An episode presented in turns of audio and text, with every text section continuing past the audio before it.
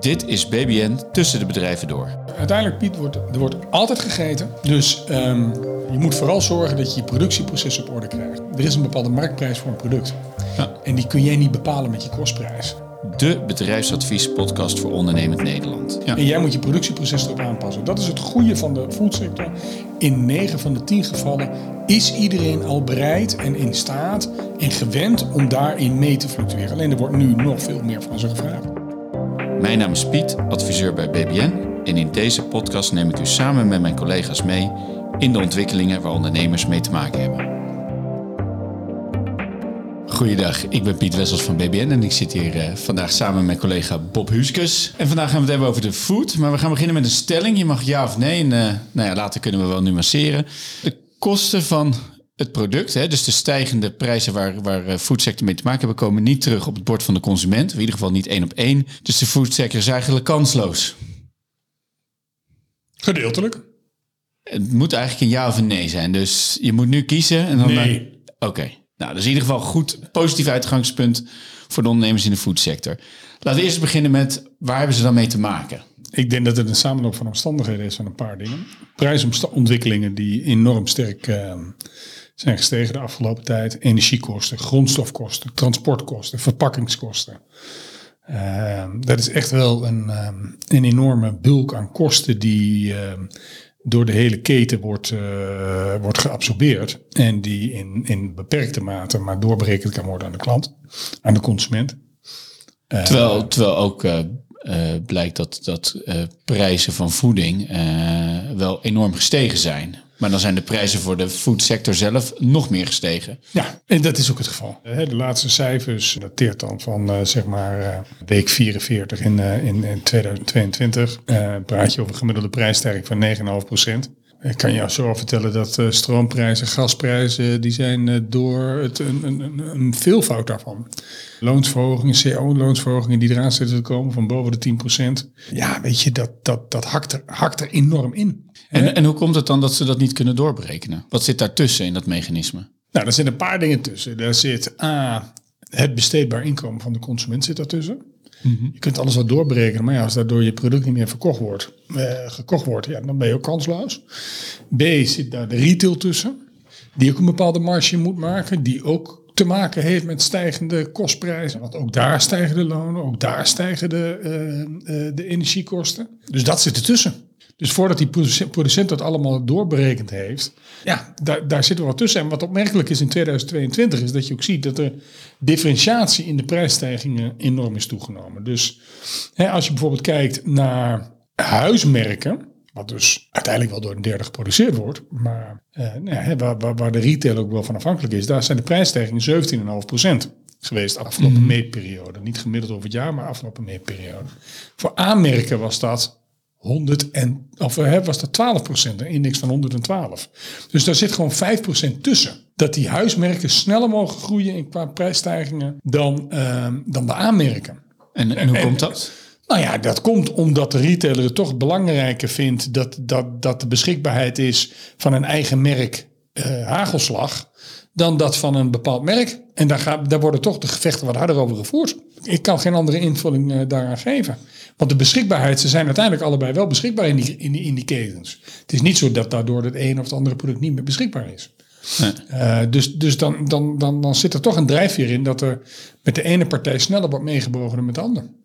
Nou, prijsontwikkeling is natuurlijk één item.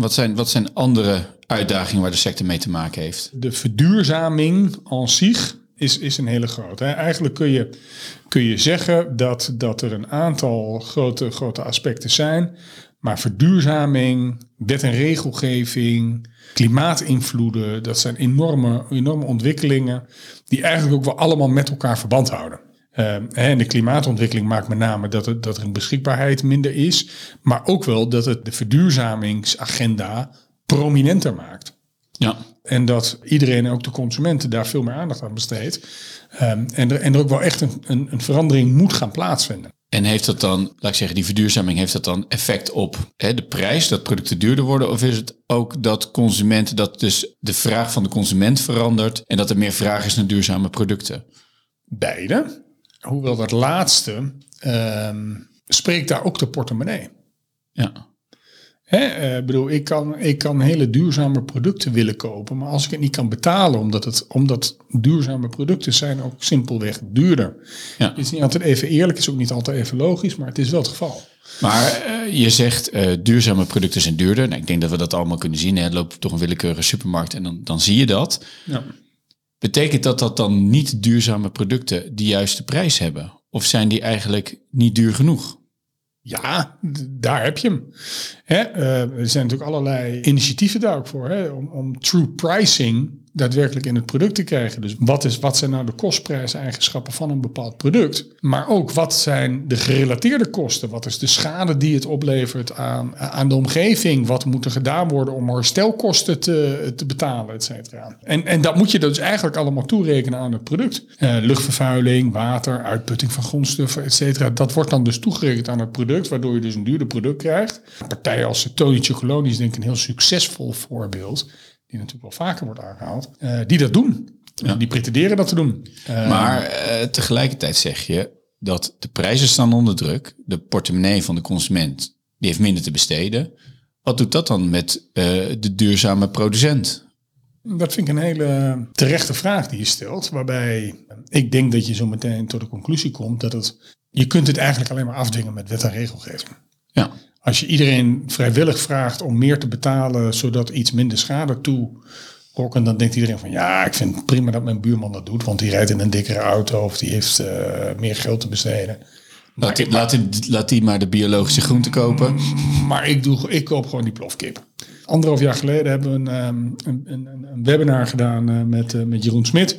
En Jeroen die had daar toen ook al heel veel oog voor. En die zei toen ook al van ja, weet je, je hebt gewoon wetgeving nodig die de multinationals, want daar begint het vaak toch, dwingt om productieprocessen aan te passen. Doe je dat niet, dan krijg je het niet van de grond. Nee, en er zijn natuurlijk allemaal mooie initiatieven. Ik noem even bijvoorbeeld zo'n B-Corp, waar natuurlijk een label wordt gegeven aan de duurzaamheid van bedrijven.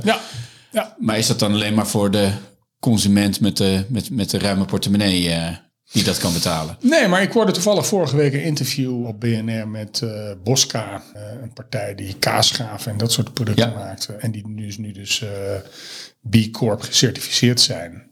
Prachtig mooi. Maar die neemt dus ook een volle overtuiging aan dat die een product oplevert wat je maar één keer in je leven koopt.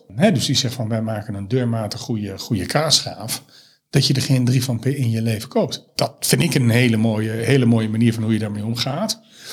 Maar daarmee geef je jezelf natuurlijk ook een enorme uitdaging. Want dan moet je constant op zoek naar nieuwe markten.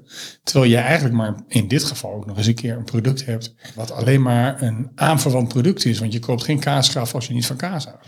En je had het over, de uitdaging waar de markt mee te maken heeft. We hebben het natuurlijk over hogere prijzen. We hebben het net over duurzaamheid. Zijn er nog andere elementen waar ze nu mee te maken hebben? Ik noem even de arbeidsmarkt bijvoorbeeld. Heeft dat nog een impact? We horen overal over tekorten in de arbeidsmarkt en stijgende loon op dit moment. Ja, dus daar heeft iedereen mee te maken. Dus ik zie dat als een gegeven. Daar heeft iedereen ook mee te maken. Ik denk wel specifiek voor de foodsector dat er nog 2 componenten bij komen die niet overal terug te vinden zijn. En dat is enerzijds dat dit vaak zware werkomstandigheden zijn. Werken in een slachterij of werken op het land. Dat is gewoon zwaar werk. En niet iedereen wil dat. Daar wordt ook steeds schaarser om de mensen voor te vinden. Helemaal als landen als Nederland, waar mensen in de regel toch wat hoger opgeleid zijn. En dus minder met hun handen werken. En dus ben je afhankelijker van mensen vanuit het buitenland die je hier naartoe haalt. Arbeidsmigranten die dat werk gaan doen. En daar kunnen we echt nog wel een lesje leren over hoe je dan om zou moeten gaan met die mensen. En hoe je ze moet huisvesten. En als je door het Westland rijdt en je ziet hoe daar mensen bijna op straat wonen om maar zoveel mogelijk naar hun thuisland voor de familie en kinderen het geld op te sturen. Ja, als dat allemaal, en dat is allemaal het gevolg van het product wat voor zo laag mogelijke prijs in die schappen moet liggen. Dus ook dat is eigenlijk onderdeel van die true pricing. Ja. Zou iemand die hier naartoe komt en die hier misschien wel... Ik zie het bij klanten, hè, die draaien nooit 40 uur in de week. Die willen altijd meer draaien, want ze komen niet... voor een gemiddeld inkomen komen ze niet naar Nederland toe. Dus dan gaan ze meer uren draaien om uiteindelijk goede boterham over te houden. En is het dan fair dat die mensen dan in een soort caravan moeten wonen 12 maanden lang? Is het dan fair dat mensen in het Westland, sommigen in het Kralingse Bos gaan wonen? Ja. Ja. Weet je, ik heb de rapportages allemaal gezien. Dat is niet fair, dat is niet oké. Nee, en dan kom je weer terug op die troepprijzing. Ja. Okay, en we hadden het natuurlijk al even over duurzaamheid. Een ander element van duurzaam is natuurlijk ook klimaat. Ja. Ook iets waar de sector mee te maken heeft. De verandering van klimaat. Hoe raakt dat de sector? Gigantisch. Dat raakt de sector heel erg, omdat er eigenlijk 2 dingen gebeuren. Enerzijds stikstof, PFAS. De uitstoot die het veroorzaakt, waardoor je eigenlijk maar in beperkte gebieden kunt bijvoorbeeld telen of je runderen kunt hebben. En als je het hebt over de teelt specifiek, dan hebben die nog heel erg te maken met veranderend klimaat, waardoor je oogsten steeds onzekerder worden. En ik denk dat wel de bottom line is. Dat daar waar je misschien in de voorgaande jaren kon je een plus of een min hebben en kon je een goed jaar hebben. Maar de onzekerheid in het hele businessmodel neemt enorm toe. Ja. En dat vraagt heel veel van ondernemers. En last but not least, we hadden het natuurlijk over de stikstof en dat soort dingen. Dat is natuurlijk allemaal gerelateerd aan wet en regelgeving. Dus ja. Zijn daar nog ontwikkelingen die de sector raken? Toezicht op het productieproces, dat wordt steeds scherper. Mm-hmm. Dus dat is de 1. Stikstof, PFAS, dat is de 2e. Ja, een hele belangrijke. Die enorm erop inhaakt. Ja, maar ook de vastlegging in de documentatie in het proces gaat voor spelers in de sector. Heeft dat een enorme impact. Ja, en vooral op individuele spelers, omdat het natuurlijk ook net als dat stikstof, het is nog heel erg onbekend wat het gaat doen. En het is ook heel onbekend waar dan. En is dat voor heel Nederland? Of zijn dat hele specifieke gebieden? Of hele specifieke agrariërs bijvoorbeeld? Nou ja, kijk, eigenlijk iedereen die in of rondom een Natura 2000 gebied nu zijn bedrijf heeft, ja, die moet zijn knopen tellen. En die moet ook na gaan denken over wat kan wel, wat kan niet.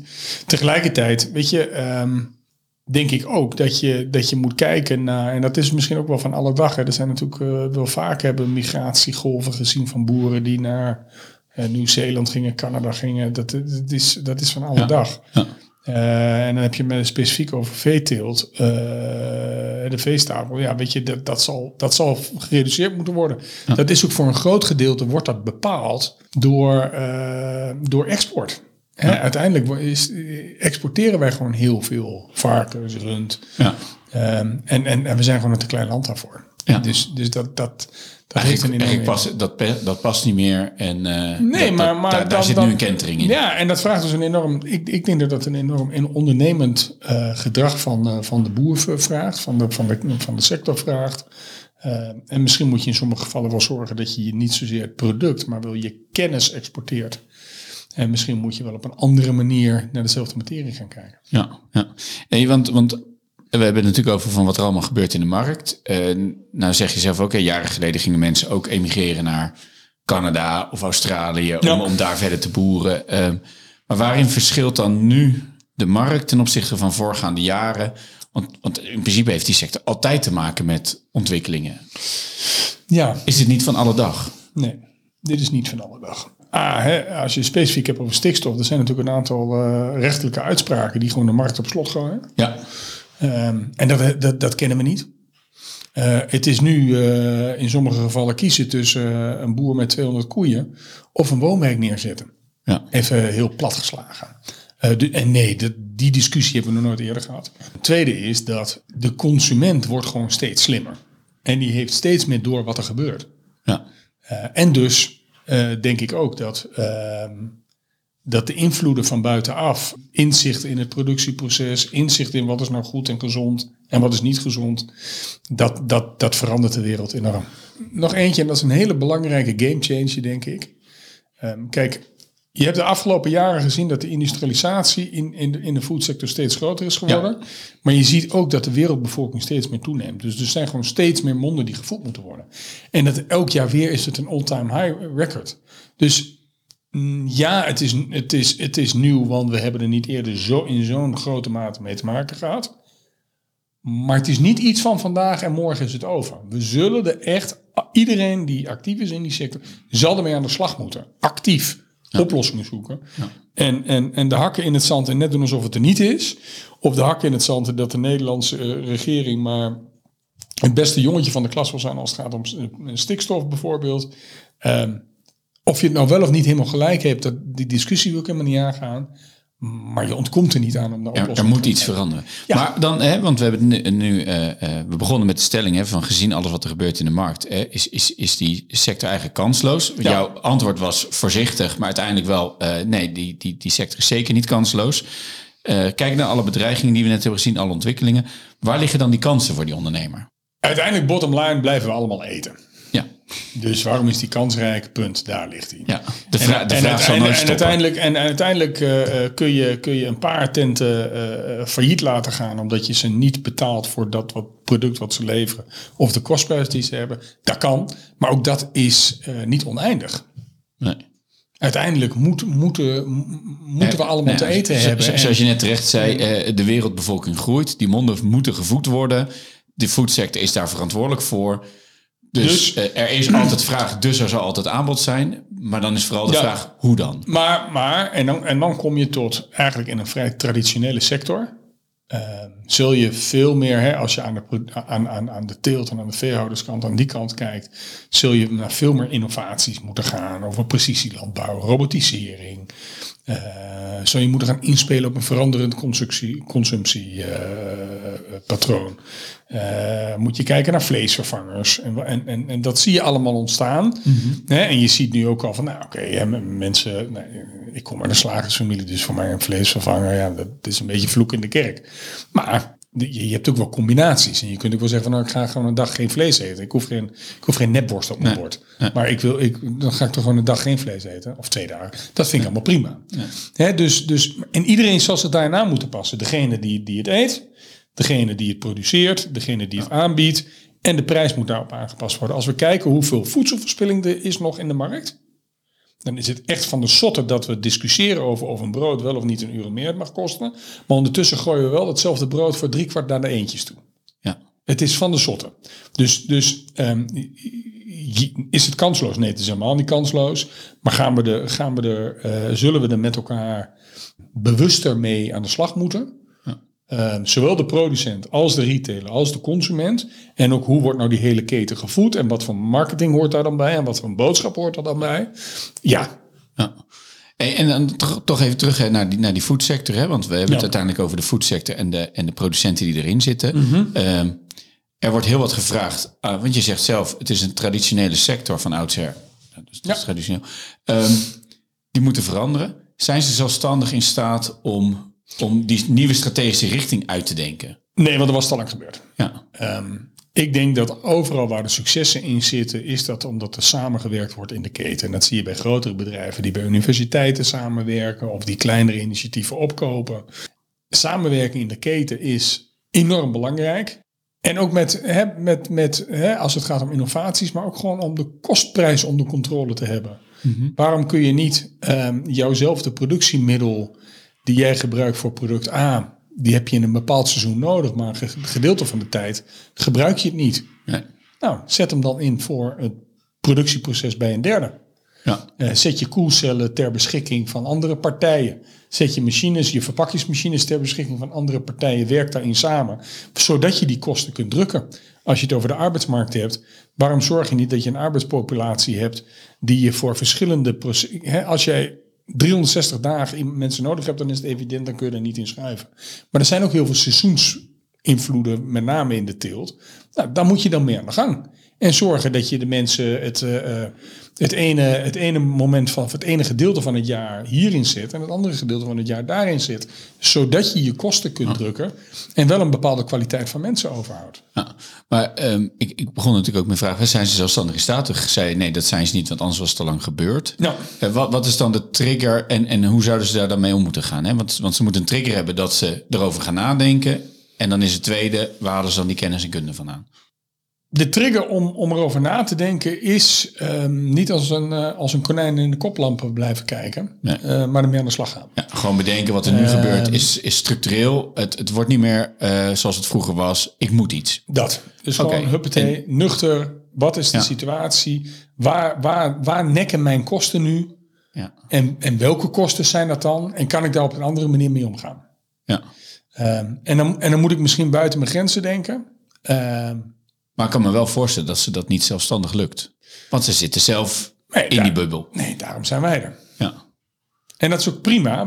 Want iedereen die geen vast... Ik bedoel, wij zijn er ook heel vaak gewoon om een patroon of een denkpatroon te doorbreken. En misschien wel 9 van de 10 opmerkingen die we maken, waarvan iemand denkt van ja, maar dat werkt niet voor me. Maar het gaat om die 10e die wel werkt. Ja, ja. Dat is uiteindelijk het waardevolle. Het is vooral het triggeren van buitenaf. Van hey, kijk nou eens even, stap eens even uit je organisatie. Kijk eens van buitenaf. Ja. Wat gebeurt er in de markt? Wat heeft dat voor invloed bij mij? Ja. En hoe moet ik daarmee omgaan? Ja. En ik denk zeker. En ik denk dat ondernemers er slim aan doen om daar hulp bij in te schakelen.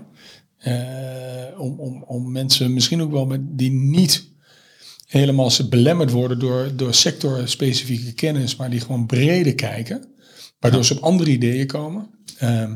En ik denk per definitie niet dat een rol is voor de overheid. Hoewel de overheid zich dat zelf heel graag aantrekt.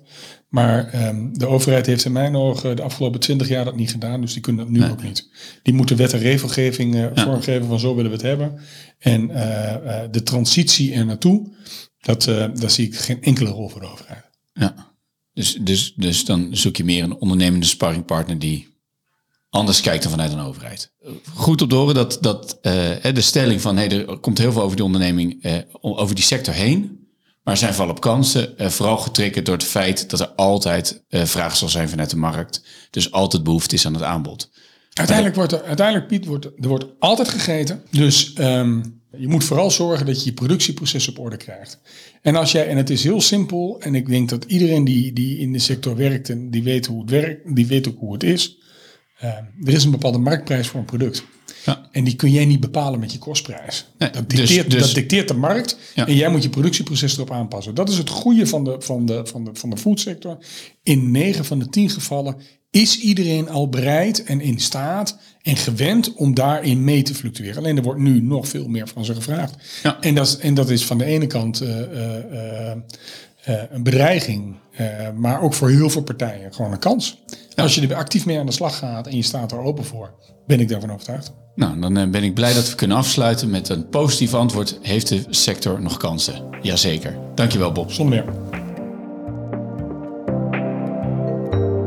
Deze podcast is mogelijk gemaakt door BBN Business Improvement. Strategisch bedrijfsadvies voor een beter bedrijfsresultaat. Wilt u sparren over uw eigen situatie? Neem dan gerust contact op met BBN Business Improvement.